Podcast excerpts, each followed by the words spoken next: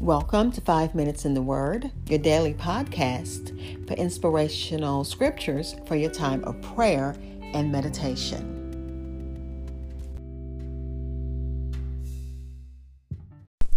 We're going to conclude Psalm number 147, looking at verses 12 to, through 20 in the New American Bible, Revised Edition. It reads Glorify the Lord, Jerusalem, Zion, offer praise to your God for he has strengthened the bars of your gates, blessed your children within you. He brings peace to your borders and satisfies you with finest wheat. He sends his command to earth. His word runs swiftly. Thus, he makes the snow like wool and spreads the frost like ash. He disperses hail like crumbs.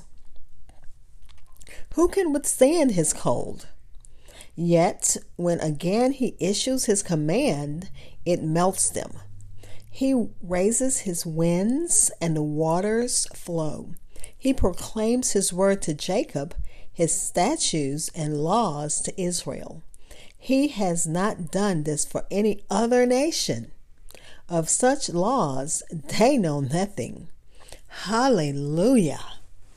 Again, this is Psalm number 147, verses 12 through 20.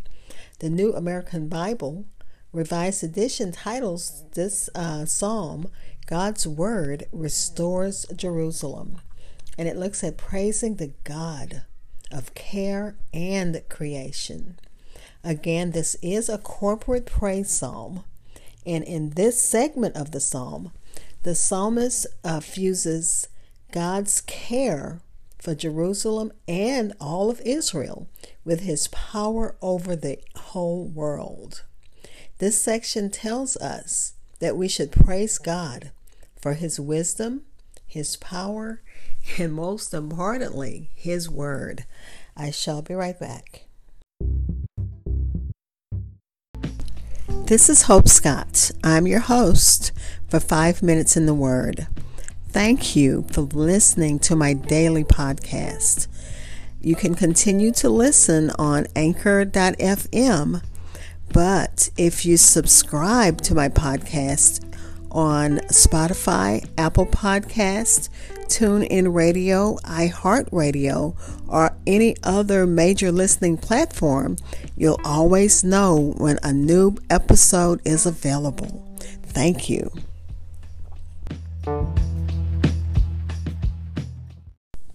Again, this is Psalm number 147, verses 12 through 20 in the New American Bible Revised Edition. This uh, last section is uh, can be subtitled "Praising God for His Wisdom, Power, and Word." This uh, this section begins Glorify the Lord, Jerusalem. Zion, offer praise to your God. And the commentary says that our worship should not be empty. It should not be an empty adoration. Nothing about our praise and our worship should be empty. When we praise God, we have gratitude. We're expressing gratitude for specific things He's done, for His specific goodness, for His kindness, for taking care of us, for providing for us. And we also praise in anticipation of future goodness. And I'd say just let that sink in that we don't have empty adoration. We have reasons to praise God. Even when we look back, things may be bad or good, and we can look back on it and have a reason to praise God. Then the psalm talks about a series of four great and compassionate acts that God has done for his people. And each of these are reasons for praise. First, he gives security. He strengthened the bars of your gates. Then he gives us a future. He blesses our children within you. Then he gives peace, peace in your borders. And then he gives provision, fills you with the finest wheat. And let me just read it from the word. It says, For he has strengthened the bars of your gates, blessed your children within you. He brings peace to your borders and satisfies you with finest wheat. That's just like God. Thank Him.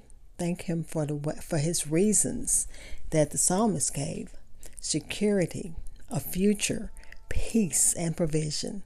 That's a lot right there, and it's all because of our God. He's an awesome God. He's a mighty God. And then the psalmist sees God's word as his messenger or a servant who acts quickly to fulfill his wish, wishes. And he talks about uh, he can send his word and it's like snow covering, like, uh, let me read it. It says, um, He sends his command to earth, his word runs swiftly. Thus he makes snow like wool and spreads the frost like ashes. He disperses hail like crumbs. Who can withstand his cold? And one of the commentaries says, think about somebody with a cold heart who doesn't want to hear God's word. Who can stand the cold? And only God can thaw that heart. Only God's word can thaw that type of person to open up and come to Him. And uh, the book of Isaiah, chapter 55, verse 11 says about God's word In the same way, my word leaves, my words leave my mouth, and they do, don't come back without results. My words make the things happen that I want to happen. They succeed in doing what I send them to do. So, again, God's word is powerful. God uniquely chose Israel to receive, to be receivers and guardians of his revealed word. And the commentary said he didn't choose the Philistines or the Edomites or even the Egyptians for this role. For this role, he chose the nation of Israel, and I thank God because our Christ came from that lineage. He came from from that line. He came as a fulfillment of prophecy, and we thank God for that. Let's pray. Father, we thank you. We thank you for security, for a future, for peace and provisions. We thank you that your word will not return void, that whatever you send it out to do, it will do. God, we're praying for peace within our borders, peace within our country, peace, God, in the world. We bless your name. We trust you. And God, while we're praying for peace, we're praying for healing. Heal our land.